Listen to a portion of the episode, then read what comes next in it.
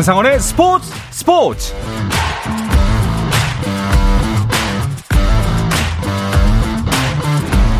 스포츠가 있는 저녁 어떠신가요? 아나운서 한상원입니다. 오늘 하루 이슈들을 살펴보는 스포츠 타임라인으로 출발합니다.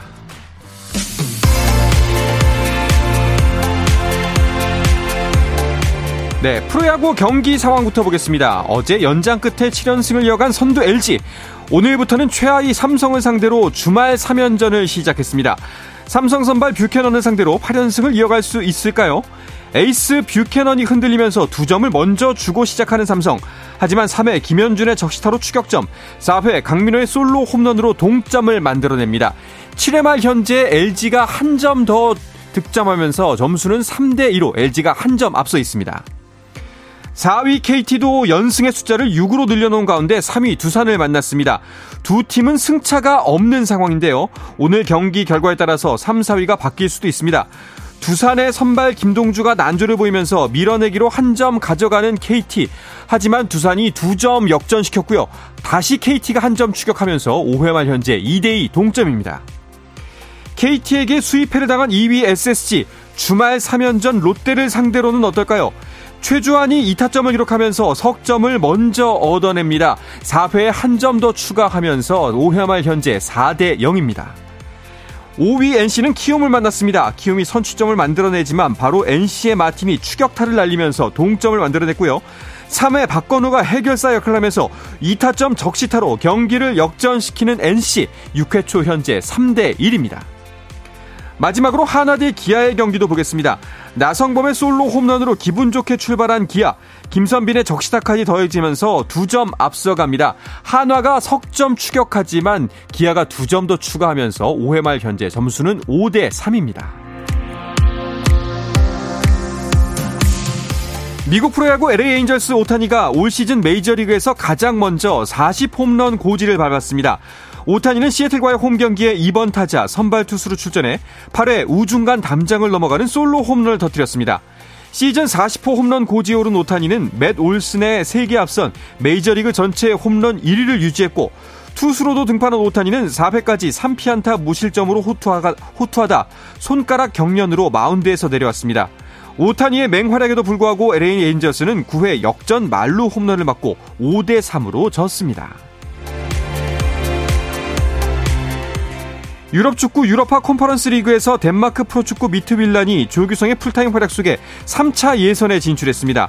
미트윌란은 2차 예선 원정 2차전에서 룩셈부르크의 니더코른에 1대2로 졌지만 1차전 합계에서 3대2로 앞서며 3차 예선에 진출했습니다. 덴마크 리그 경기에서는 개막 후 두 경기에서 연달아 득점포를 가동한 조규성은 공격 포인트를 올리지는 못했습니다. 여자 골프 세계 랭킹 2위 고진영이 22개월 만에 한국 여자 프로골프 투어 복귀전을 끝내 완주하지 못했습니다. 고진영은 KLPGA 투어 제주 삼다수 마스터스 2라운드 도중 왼쪽 어깨 담 증세로 기권했고 오늘 대회 2라운드에서는 신인왕 레이스 1위를 달리는 황유민과 투어 통산 3승의 임진희가 중간 합계 5언더파로 공동 선두에 올랐습니다.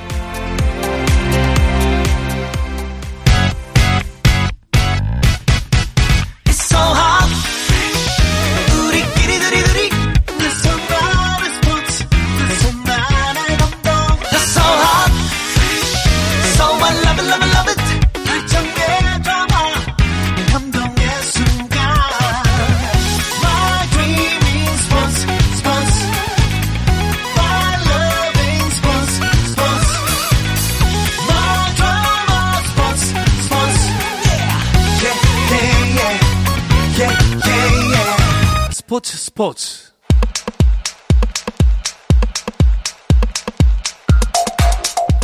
금요일 저녁 축구 이야기 축구장 가는 길 시작하겠습니다. 스포츠 조선의 박찬준 기자, 스포츠 서울의 정다워 기자와 함께합니다. 두 분 어서 오십시오.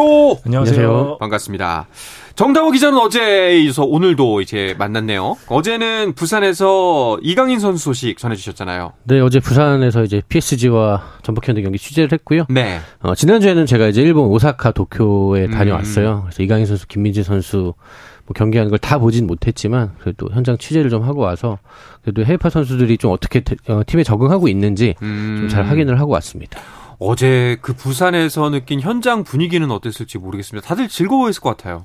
아, 사실 저는 좀 예. 걱정을 많이 했어요. 오. 그러니까 오후 5시였는데 너무 더웠거든요. 맞아요, 맞아요. 낮 기온이 한 34도, 5도 정도 되는 것 같더라고요. 음. 그래서 너무 걱정을 많이 해서 혹시라도 이제 최근에 또 이제 뭐 여러 가지 사건들이 많이 있잖아요. 음. 그래서 혹시라도 뭐 이 뭐 몸에 문제가 생기는 분들이 생기지 않을까 좀 네네. 걱정을 했는데 뭐 그런 사고는 나지 않은 것 같아서 굉장히 음. 다행입니다. 원래 근데 이렇게 좀 핫한 경기 현장에는 박찬주 기자 빠지지가 않는데 잘 빠지는데. 아, 잘 빠졌어요? 도망친 건가요? 네. 이번에는 그럼 정다우 기자한테 양보한 건가요? 아, 뭐 사실 기자들이 가고 싶어하는 현장들이 좀 있어요. 네. 그래서 이제 팀장이 조율을 하는데 스케줄을 이번엔 제 차례가 아니어서 다른 기자에게 순서가 돌아갔습니다. 그렇군요. 자, 어제 경기를 마치고 PSG는 바로 돌아간 걸로 아는데 이강인 선수도 파리로 바로 날아갔나요? 네, 전세기를 타고 돌아다니고 있는데 뭐 어제는 그래서 고- 어, 비행 시간이 바로 붙어 있어서 음. 어, 파리 선수들은 이제 믹스존이나 기자회견을 다 안 하고 네네. 그냥 씻고 바로 그냥 급하게 어, 김해공항으로 이동을 해서 출국을 했습니다. 어, 그렇군요. 시즌 개막전이 우리 시간으로 8월 13일 새벽입니다. 어, 얼마 안 남았어요. 지금 네. 한 열흘 남짓밖에 안 남았는데 이강인 선수 몸 상태가 지금 정상이 아니지 않습니까? 그때까지는 좀 몸이 돌아와야 할 텐데요. 햄스트링이라는 부분이 사실 좀 고약한 부분이에요. 자칫 음. 무리하다가는 금세 또 재발할 수가 있는 부분인데 일단 일본 투어에서 무리를 하지 않았고 또 뭐 긴 시간은 아니었지만 경기를 소화했다는 거는 현재 정상적으로 몸이 회복이 되고 있다는 뜻이거든요. 네. 그러니까 시즌 개막까지 남은 시간 동안 잘 관리를 한다면 충분히 개막전 소화하지 않을까라는 생각이 듭니다. 네. 아니 그런데 그 이강인 선수의 아시안 게임 차출 관련해서 루이스 에니케 감독 이 말을 아꼈다라는 이야기가 있더라고요. 제가 이거는 이제 기자회견 현장에 있었기 때문에 네네. 좀 이제 구체적으로 좀 잘 알고 있는데 질문이 나왔습니다. 음. 이강인 선수가 이제 9월에 아시안 게임 차출이 돼야 되는데 어느 정도로 진전이 되고 있느냐라는 질문이 나왔는데 네. 통역을 통해서 이제 애니케 감독이 듣고 나서 굉장히 당황스러운 표정을 지었습니다. 어. 근데 이게 표정이 뭐 이게 약간 흔히 말하는 뭐 뇌피셜이긴 하지만 그러니까 이걸 말하기 곤란하다가 아니라 아예 거의 무슨 내용인지를 모르는 예. 듯한 그런 표정이었어요. 금시초문 이런 네. 표정이었어요. 그래서 대답한 내용도 이거는 뭐, 그뭐 차출 협의가 들어오면 구단에서 결정할 일이다. 뭐 이렇게 얘기를 했거든요. 그러니까 엘리케 감독은 아직까지는 구체적으로 그 사안까지는 잘 모르고 있는 것 같더라고요. 어, 아, 그좀 문제 아닌가요? 그러면은 지금쯤 이제 얼마 안 남았습니다. 아시안 게임. 이게 일단 일단은 제가 취재를 해본 결과 구단과 협회 사이에 그 조율이 되고 있는 건 분명한데요. 엔리케 감독 역시 좀 부임한 지가 얼마 안 됐기 때문에 이강인 선수 영입 과정에서 있었던 뭐 이렇게 계약상의 문제라든지 여러 가지 것들에 대해서 정확하게 파악을 하고 있지 못하는 것으로 보이더라고요. 그래서 제가 알고 있기로는 이강인 선수가 이제 조만간 직접 면담을 통해서 엔리케 감독에게는 이 의중을 전달할 예정이고요. 음. 구단과의 조율은 지금 되고 있는 상황입니다. 일단은 그럼 감독이 아직 파악이 안 됐다 정도로만 이해를 했으면 좋겠는데, 어, 꽤나 중요하지 않습니까? 이강인 선수가 아시안 게임에서 뛰고 못 뛰고의 문제가 우리에게 중요한 문제이기 때문에 좀 적극적으로 어, 움직임이 있었으면 좋겠다라는 생각이 들고요. 근데 어제 경기 뭐 많은 축구 팬들에게 축제 같은 현장이었지만 사실 전북 현대 입장에서는 좀 너무 완패여서 안 아쉬움이 좀 컸습니다. 그 문선민 선수가 이제 경기 후에 믹스존에서 무슨 얘기를 했냐면 우리는 진짜 열심히 했다. 근데 PSG 선수들은 그렇게 열심히 하는 것 같진 않더라. 어, 그런데도 차이가 많이 나더라. 네. 뭐 이렇게 이야기를 하더라고요. 사실 뭐 PSG가 뭐 이강인 선수가 가서 우리에게 친근해졌지만 정말 명문 중에 명문이잖아요. 네. 늘 챔피언스리그 우승에 도전하는 팀이고 확실히 전력이 좋기 때문에 아무래도 우리 K리그 선수들, 저 전북 현대 선수들이 조금 버겁지 않았나 생각이 들고요. 네. 뭐 페트레스코 감독은 뭐 친선 경기인데도 판정에 대해서 굉장히 불만을 많이 드러내더라고요. 음, 뭐 이거는 사실 유럽 감독들은 이런 프리시즌에도 이런 경우는 자주 볼 수 있는 모습이긴 해서 네. 확실히 뭐 굉장히 진지하게 경기에 임했다는 걸 느낄 수 있었습니다. 그렇습니다. 뭐 좀 한 차원 높은 축구를 좀 경험 해 보고 많이 배웠다라고 받아들이면 좋을 것 같네요.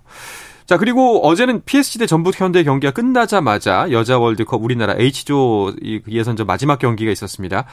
뭐 안타깝게도 기적은 없었습니다. 네, 조별리그 최종전 월드컵 조- 조별리그 최종전에서 세계 랭킹 2위 독일을 상대로 1대1 무승부를 거두면서 유종의 미를 거두는 데는 성공했습니다. 사실 다섯 골차 이상의 승리를 거둬야지 기적 같은 16강이 가능했던 경기여서 초반에 어떻게 상황이 흘러가나 중요했는데 조선 선수가 전반 6분 만에 대회 첫 골을 성공시키면서 이 기적의 가능성을 좀 올리긴 했지만 네. 아직 전반 42분 포프 선수에게 동점골을 내주면서 승리까지는 이어지지 못했습니다. 하지만 음. 월드컵 6연패 사실을 그것도 우승 후보 독일을 상대로 끊어냈다는 점에서 는 박수를 받았습니다. 뭐 체면치레 네. 뭐 이제 자존심은 그래도 조금 사, 살렸다. 지켰다라고 볼 수 있는데 어쨌거나 좀 그 세 경기 전체를 통틀어서 보면은 뭐 16강 탈락이라는 결과에 덧붙여서 좀 많이 아쉬운 대회였어요. 그러니까 대회 전만 보더라도 선수단 내부 분위기가 굉장히 좋았던 걸로 알고 있습니다. 음. 그 내부에서 우리가 뭐 16강을 넘어서 8강까지 한번 가보자 뭐 이런 얘기가 나올 정도로 굉장히 자신감을 갖고 대회에 임했는데 뭐 독일전 무승부는 그래도 만족할 만한 결과긴 하지만 1, 2차전 경기 결과와 내용은 사실상 뭐 낙제점에 네. 가깝다고 할 수가 있거든요. 어, 우리가 이제 황금 세대를 보유한 상황에서 이 정도밖에 성적을 내지 못했다는 거는 사실 뭐 생각해 볼 만한 문제인 것 같고 네. 또 콜린 벨 감독이 4년 동안 팀을 이끌면서 이 대회를 준비를 했거든요. 네, 그럼에도 불구하고 이 정도 성적이란 건 사실 벨 감독이 우리나라의 축구 시스템이나 뭐 이런 것들을 많이 지적을 했지만 그걸 떠나서 벨 감독 자체에 대한 평가도 조금은 냉정하게 이루어져야 하는 게 아닌가 좀 생각이 듭니다. 뭐 지적을 할 수는 있지만 지금 할 건 아니거든요. 그렇죠. 잘, 예. 한 달 전에만 했어도 이런 예, 욕은 안 먹을 텐데 말이죠. 결국 뭐 모로코 좋은 일만 우리가 애써서 해준 결과가 됐습니다. 모로코 팬들이 대한축구협회 SNS 찾아서 한국 사랑해요라고 번역까지 해서 올려놨다고 하더라고요. 뭐 이게 좋아할 일인지 모르겠습니다만 일단 당장 여자 축구도 아시안 게임에 진출을 해야 되는데 어떻게 해야 되는 생각이 좀 듭니다. 5일날 귀국을 하는데요. 숨 돌릴 틈도 없습니다. 바로 다음 달에 항저우 아시안 게임 나서거든요. 일단 홍콩, 필리핀, 미얀마와 한 조에 속했는데요. 일단 목표는 역대 최고 성적이었던 동메달을 뛰어넘어서 금메달을 목표로 하고 있는데 역시 관건은 세대 교체 여부가 될 것으로 보입니다.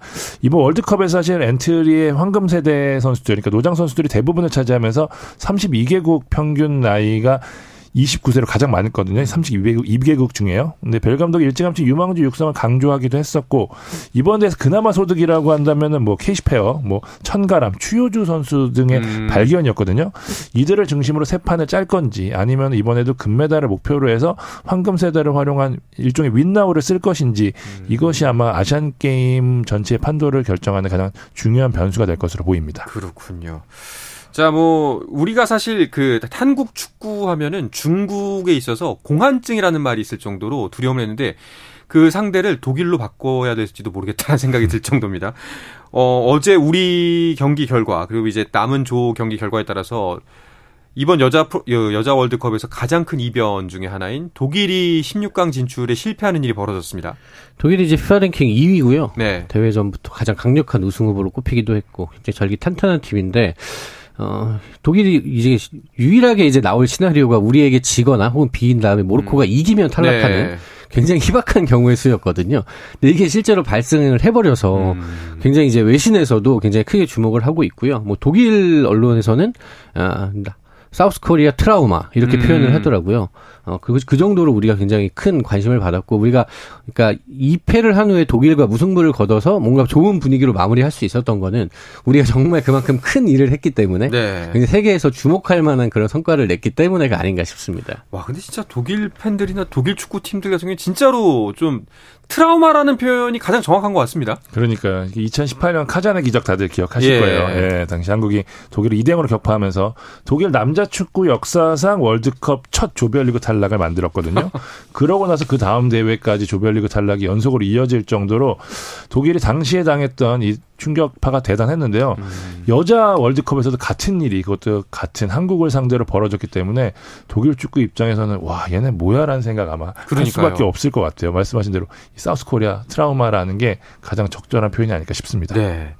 자, 이렇게 경기 결과가 나오면서 우리가 속한 H조에서는 콜롬비아와 모로코가 16강으로 갔습니다. 남은 16강 대진은 이제 어떻게 펼쳐지나요? 네, 스위스와 스페인이 맞대결을 벌이고요. 일본과 노르웨이, 그리고 네덜란드와 남아공, 스웨덴과 미국, 잉글랜드와 나이지리아, 호주와 덴마크가 맞대결을 하고요. 그리고 콜롬비아는 자메이카, 그리고 모로코는 프랑스를 상대합니다. 음, 사실 여자 축구에는 이변도 많이 일어나고 뭐 전력이 들쭉날쭉한 부분이 있다라고는 하지만 그래도 브라질도 없고요. 이탈리아도 없습니다. 이번 월드컵 이변이 유난히 많습니다. 네. 2위 독일 방금 말씀드린 대로 탈락을 했고요. 7위 캐나다, 8위 브라질까지 그러니까 랭킹 10위 안에 드는 여자 축구 강호 세 팀이나 지금 16강 문턱에서 음. 실패했거든요. 여기에 14위 중국, 16위 이탈리아까지 이변의 희생양이 됐습니다. 이들 대신에 지금 나이지리아, 자메이카, 남아공, 모로코 같은 언더독이 이들의 자리를 채웠는데요. 특히 모로코 같은 경우에는 아랍 북아프리카 국가로는 최초로 여자 월드컵 본선을 이뤄낸 거거든요. 네. 그 대회 첫 본선 출전에서 16강이라는 신견이 일어났기 때문에 이번 대회에서 가장 주목할 만한 다크호스가 아닐까 싶습니다. 그렇습니다. 이렇게 되면은 뭐 이제 세계 랭킹 1위 미국의 우승 가능성이 좀 더 높아진 거 아닌가요? 미국이 뭐 전력이 가장 탄탄한 것은 뭐 변함없는 사실이고요. 음. 저는 이제 조금 다크호스가 있다면 잉글랜드 혹은 일본이 될 것 같습니다. 어. 잉글랜드는 최근 몇 년 사이에 여자 축구가 굉장히 빠르게 발전한 나라 그리고 또 경기 내용이나 결과를 봤을 때 굉장히 압도적인 면이 있고요. 일본은 스페인이 굉장히 좋은 나라예요. 네네. 스페인 여자 축구도 굉장히 발달해 있는데 4대0으로 이겼습니다. 3전, 3전 전승을 기록했고 어. 굉장히 무서운 기세로 지금 이번 대회에 임하고 있기 때문에 미국이 가장 뭐 우승 가능성이 높긴 하겠지만 그 두 팀의 이 행보도 조금 관심 있게 지켜봐야 하지 않을까 생각이 듭니다. 네, 뭐 우리나라가 16강 진출에 실패하면서 좀 아쉽게 됐습니다만 그래도 아직까지 여자 월드컵 여자 축구 축제는 이어지니까요. 어느 팀이 끝까지 가나 보시는 것도 좋을 것 같습니다. 자, 이렇게 우리 여자축구 월드컵은 끝이 났습니다. 그리고 아까 서두에 좀 짚어드렸다시피 콜린 벨 감독의 경기 운영 그리고 언행 여러 가지 면에서 좀 아쉬움 또 실망감이 좀 꽤 큰 상황인데 이런 와중에 우리 국대 클린스만 감독은 또 미국을 갔다는 소식이 있던데요. 네, 지난 1일 미국으로 출국을 했습니다. 협회 관계자는 이제 클린스만 감독이 생일을 맞아서 가족과 함께하기 위해서 집으로 돌아갔다. 휴가를 쓴 건 아니고 미국에서 원격으로 업무를 보다가 유럽으로 건너가서 유럽파를 점검할 예정이라고 전했 전했습니다.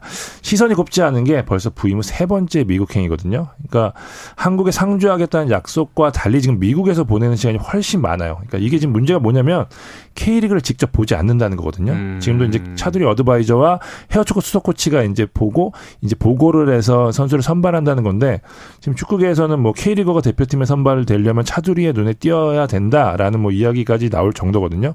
실제 지난 엔트리에서 뭐 안현범 선수, 원두재 선수가 그렇게 뽑혔고요. 두 선수가 기대와 달리 부진한 경기력을 보이면서 좀 더 아, 이거에 대한 좀 아쉬움이 좀 큰 부분이거든요. 클린스만 감독이 직접 선수를 안 본다는 건 뭐냐? 그만큼 클린스만의 색채를 내기가 좀 어렵다는 얘기가 될 수밖에 없거든요. 그러니까 벤투 색채를 그대로 했던 3월에는 좋았던 것과 달리 6월에는 크리스만 클린스만 감독의 색채가 거의 나오지 않았거든요. 그러니까 클린스만 황태자가 계속해서 나오지 않고 있는 이유, 그러니까 결국에는 새 얼굴을 지금 발굴하지 못하고 있다는 이야기인데 유럽파가 역대급인 건 맞지만 K리거도 못지않게 중요하잖아요. 클린스만 감독이 지금 그 외유로 그 기회를 날리고 있어서 아시안컵에 대한 불안감까지 나오고 있는 상황입니다. 음, 아니 뭐 이제 우리가 진짜 실제로 가서 열심히 일을 하시는지 뭐 밤새서 할 수 있죠.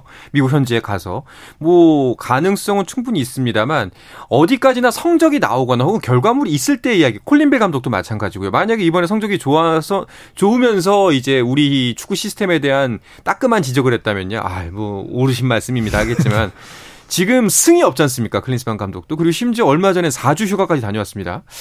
성의가 없는 거 아닌가라는 합리적인 의심을 할 수밖에 없는 상황입니다. 특히 그 9월 A매치가 또 기간이 있는데 아시안 게임과 선수가 좀 겹칠 수가 있습니다. 여기에 대해서 황선홍 호하고 협의를 해야 할 텐데 이 부분도 좀 모자라잖아요. 일단은 뭐 아시안 게임도 굉장히 중요한 일정이잖아요. 예. 물론 크리스만 감독의 9월 A 매치도 굉장히 소중한 일정이라고 할 수 있겠지만 일단 아시안 게임은 선수들의 미래가 걸려 있기 때문에 굉장히 잘 준비하고 철저하게 대비를 해야 되는 일정인데 어, 9월에는 양보를 한다고 했는데 조율이 잘 안 되고 있는 것 같아요. 음. 그래서 뭐 크리스만 선수가 아 크리스만 감독이 조금 더 선수 차출에 대해서 조금 더 욕심을 많이 내는 상황인 것 같은데 사실 황선홍 감독도 지금 이 대회가 이제 임박했기 때문에 좀 최대한 많은 선수들을 받아서 이제 훈련을 좀 해야 되는 시기가 오긴 했거든요. 네. 이게 조율이 안 되는 걸 보면 확실히 이 클리스만 감독도 본인이 이제 승리가 없는 거에 대한 조급함이라든지 좀 그런 게 좀 느껴지는 것 같고요. 어쨌든 이런 과정에서 결국에는 협회가 조율을 잘 해줘야 되는데 음. 협회가 이제 어느 정도의 기능을 하고 있는지도 사실 의문입니다. 그렇습니다. 특히나 이제 클린스만 감독이 현재 미국행이 하필 이제 K리그 1이 휴식기를 마치고 후반기를 재개하는 시점이어서 더 크게 아쉬움이 느껴지는데요. K리그 1 재개 이야기는요. 잠시 쉬었다가 와서 더 자세하게 나누도록 하겠습니다.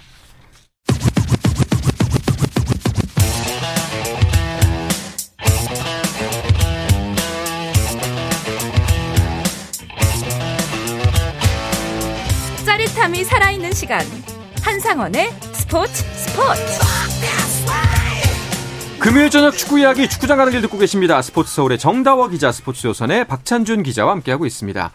자, K리그 1이 열흘 넘는 휴식기를 마치고 오늘 재개가 됐습니다. 일단 후반기 시작 시점 팀 순위 먼저 짚어보도록 하겠습니다. 박찬준 기자가 정리해 주시죠. 각 팀별로 24경기씩 치렀습니다. 울산이 승점 56점으로 압도적 선두 달리고 있고요. 그 뒤를 승점 44점에 포항이 자리하고 있습니다. 3위부터는 굉장히 촘촘합니다. 네. 나란히 37점을 기록한 서울과 전북이 다득점에서 3, 4위로 나뉘었고요. 승점 34점에 광주가 5위입니다.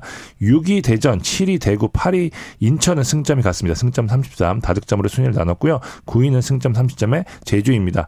강등권은 2점 차로 좀 촘촘해 졌는데요. 승점 20점에 수원FC가 12위, 승점 18점에 수원이 11위, 승점 16점에 강원이 최하위입니다. 네, 오늘 이제 재개가 되면서 두 경기가 열리고 있는데 아, 또 일부러 이렇게 짠 것처럼 또 이런 대진이 펼쳐졌습니다. 후반기 첫날 대진부터 흥미롭죠?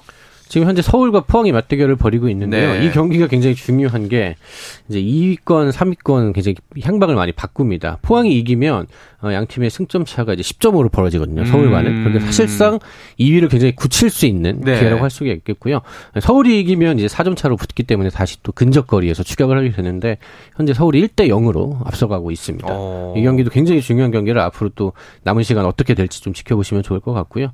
어, 그리고 또 광주 FC와 대전 하나 시즌이 맞대결 을 벌이고 있는데요. 여기 경기는 광주가 2대 0으로 앞서 있습니다. 네. 광주가 진짜 이 사실 돈으로 따지면 뭐 K리그 원에서 제일 적은 팀, 그리고 음. K리그 2로 가도 사실 그렇게 부자인 팀이 아닌데도 야. 이 사실 지금 24경기 했으면 이제 거의 뭐 좀 있으면 시즌 막판인데도 현재 순위에서 떨어지지 않고 있고요. 이대로면 이제 또 조금 더 순위 상승을 기대할 수 있는 상황까지 되는 것 같습니다. 그렇죠. 33점이면은 사실상 5위권 안에 충분히 들어올 수가 있는 현재 성적이기 때문에 여기도 좀 귀, 귀추가 주목이 되네요. 자, 내일도 경기가 펼쳐지죠. 어떤 대진이 기다리고 있나요? 내일 오후 7시 수원 월드컵 경기장에서 수원과 수원FC의 경기가 펼쳐집니다. 이 경기 수원 더비이자 뭐 요즘 말로 멸망전. 네. 12와 11위의 네. 만 남인데요. 웃으면 안 되는데. 네, 네. 승리를 해야지 강등권에서 어느 정도 좀 벗어날 수 있는 여력을 만들 수 있다는 점에서 굉장히 중요한 경기고요. 어, 7시 30분에 대구 DGB 대구네 파크에서 대구와 울산의 경기가 펼쳐집니다. 대구 음. 최근에 약간 하락세고요. 울산은 홍명보 감독 재계약 이슈까지 거치면서 이제 다시 또 선두로 선두를 더 유지하겠다는 의지를 갖고 있는 경기입니다. 네. 하필이면 수원이 연고진 두 팀이 벌써 강등권이에요. 일단은 뭐 둘이 12, 11위에 있는데 최근 분위기가 많이 다르죠. 음. 수원 삼성은이 조금씩 올라오는 맞아요. 추세로 이제 반등 반등의 여지를 만든 상태고요. 반면에 수원 FC는 이제 무승 기간이 길어지면서 좀 위기에 많이 놓였다고 할 수 있겠고 어 이제 한 경기 결과에 따라서 이제 수원 삼성이 역전까지 할 수 있는 상황인데 음. 어쨌든 지금 제가 보기에는 12, 11위, 12위는 일단은 다이렉트 강등을 피하는 게 최우선 목표로 그렇죠. 돼야 될 것 같거든요. 그래서 이 경기들 결과에 따라서 또 강원 입장에서 또 지켜볼 수가 있잖아요. 음. 두 팀이 좀 달아나면 안 되는 상황이기 때문에 굉장히 또 재밌는 일정이 될 것 같습니다. 네. 아, 울산은 여전히 강하네요. 예. 차이가 줄어들 듯 줄어들 듯 사실 그 한두 점에서만 왔다 갔다 하지 계속 그 간극이 안 좁혀지고 있는 모양새입니다. 울산이 잘하는 것도 있는데 이상하게 울산이 미끄러질 때 추격하는 팀들도 같이 미끄러지는 경향이 좀 있어요. 네. 그러니까 그래야지 좀 좁혀지긴 하는데 어쨌든 울산이 뭐 중간에 약- 약간의 위기가 있기는 했습니다만 그 연패가 길어지지 않고 계속해서 승리를 챙기면서 승점을 쌓고 있는 부분은 굉장히 고무적인 부분이고 확실히 홍명보 감독 부임 이후에 가장 울산이 달라진 부분은 아 쓰러질 것 같은 상황에서 다시 치고 갈- 올라가는 힘이 굉장히 좋다는 부분이거든요. 그 부분이 울산이 굉장히 큰 힘으로 자리 잡은 게 아닌가라는 생각이 좀 듭니다. 네. 일요일에도 두 경기가 잡혀 있죠. 네, 전주에서 전북과 인천이 맞대결을 벌이고요. 제주에서 제주와 강원이 맞대결을 하는데 이 전북은 이제 이 주중에 이제 PSG와 네. 경기를 했잖아요. 물론 로테이션을 하긴 했지만 어느 정도 체력 손실이 있는 상황이라 좀 지켜봐야 되고 또 이 경기 후에는 수요일이 되면은 FA컵을 또 하게 됩니다. 음. 그렇기 때문에 또 이 2연전이 굉장히 중요할 것 같고요. 제주도 이제 굉장히 사실 기대를 많이 했던 팀인데 하위권에 있어서 최근에 고민이 많을 텐데 이 강원과의 상대 강원과의 경기에서 어떤 결과를 또 낼지 또 굉장히 궁금합니다. 전북이 뭐 지금 순위는 높지만 사실 지금 인천이 분위기가 굉장히 좋잖아요. 맞습니다. 사실 올 시즌 다크호스로 평가를 받았었는데 사실 주도적인 축구로 색깔을 바꾸는 과정에서 시행착오를 겪으면서 좀 내리막을 탔거든요. 최근에 이제 이전 지난 시즌과 같은 이제 선수비 후역습 전략으로 다시 한번 바꾸면서 오르막을 탔는데 7월 한 달 동안에 4승 1무 무패 행진입니다. 가장 승점을 많이 쌓은 팀이거든요. 뭐 꺾은 팀들이 뭐 울산, 대전, 서울 같은 팀들이었기 때문에 분위기가 좋은데 어쨌든 지금 3위와의 승점 차가 4점밖에 되지 않습니다. 전북까지 잡는다면 4년 8개월 만에 4연승. 여기 동시에 또 순위가 뭐 5위권까지 갈 수 있는 상황이기 때문에 어, 인천 입장에서 이번 경기에 대해서 굉장히 좀 어, 기대를 걸고 준비를 할 것 같습니다. 아마 총력전을 펼치지 않을까 싶습니다. 자, K리그 1의 강등 경쟁에 따라서 또 우리가 살펴봐야 되는 거 K리그 2의 승격 경쟁도 더 치열해질 것 같습니다. 현재 K리그 2 순위 궁금한데요. 일단 김천 상무가 42점으로 선두를 달리고 있습니다. 안양과 경남, 부산이 38점으로 이제 2위권을 형성하고 있고요. 김포가 36점으로 5위, 부천이 35점으로 6위에 자리하고 있습니다. 어, 전남은 31점으로 7위에 자리하고 있고요. 어, 성남과 충북, 청주가 29점으로 각각 8위, 9위에 있습니다. 어, 충남 아삼이 27점으로 10위, 서울 이랜드가 26점으로 11위입니다. 안산 그리너스는 16점으로 12, 어, 12위에 자리하고 있고요. 천안은 8점으로 최하위에 있습니다. 네. 여기도 엄청 촘촘하네요. 2위부터. 6위까지가 거의 뭐 차이가 없는데요? 맞습니다. 예. 이번에 지금 김천이 조금 치고 나가는 분위기이긴 하지만 지난 네. 경기에서 안양한테 더 덜미를 잡히면서 승점 차가 4점밖에 이익권과 내지 않거든요. 그러니까 위로는 김천 2위, 4위를 이제 하나의 축으로 봤었을 때 위에 김천 승점 4점 차, 밑에 김포, 부천 큰 차이가 없거든요. 그러니까 한 경기 차이로 지금 확확 바뀔 수 있는 상황이라 굉장히 지금 어, 순위 싸움이 뜨겁게 진행되고 있는데요. 역시 2위, 4위 팀들의 행보를 주목할 수밖에 없는데 네. 일단 2위 안양은 5일 오후 8시에 김포와 격돌을 하거든요. 지난 경기에서 이제 이우영 감독이 사퇴 발언을 좀 했다가 수습하는 과정에서 승리까지 챙기면서 분위기가 좀 바뀌었다는 점에서 기대를 걸고 있고요. 3위 경남 같은 경우에는 5연승을 달리다 최근 4경기에서 2무 2패를 그치면서 순위가 좀 내려갔거든요.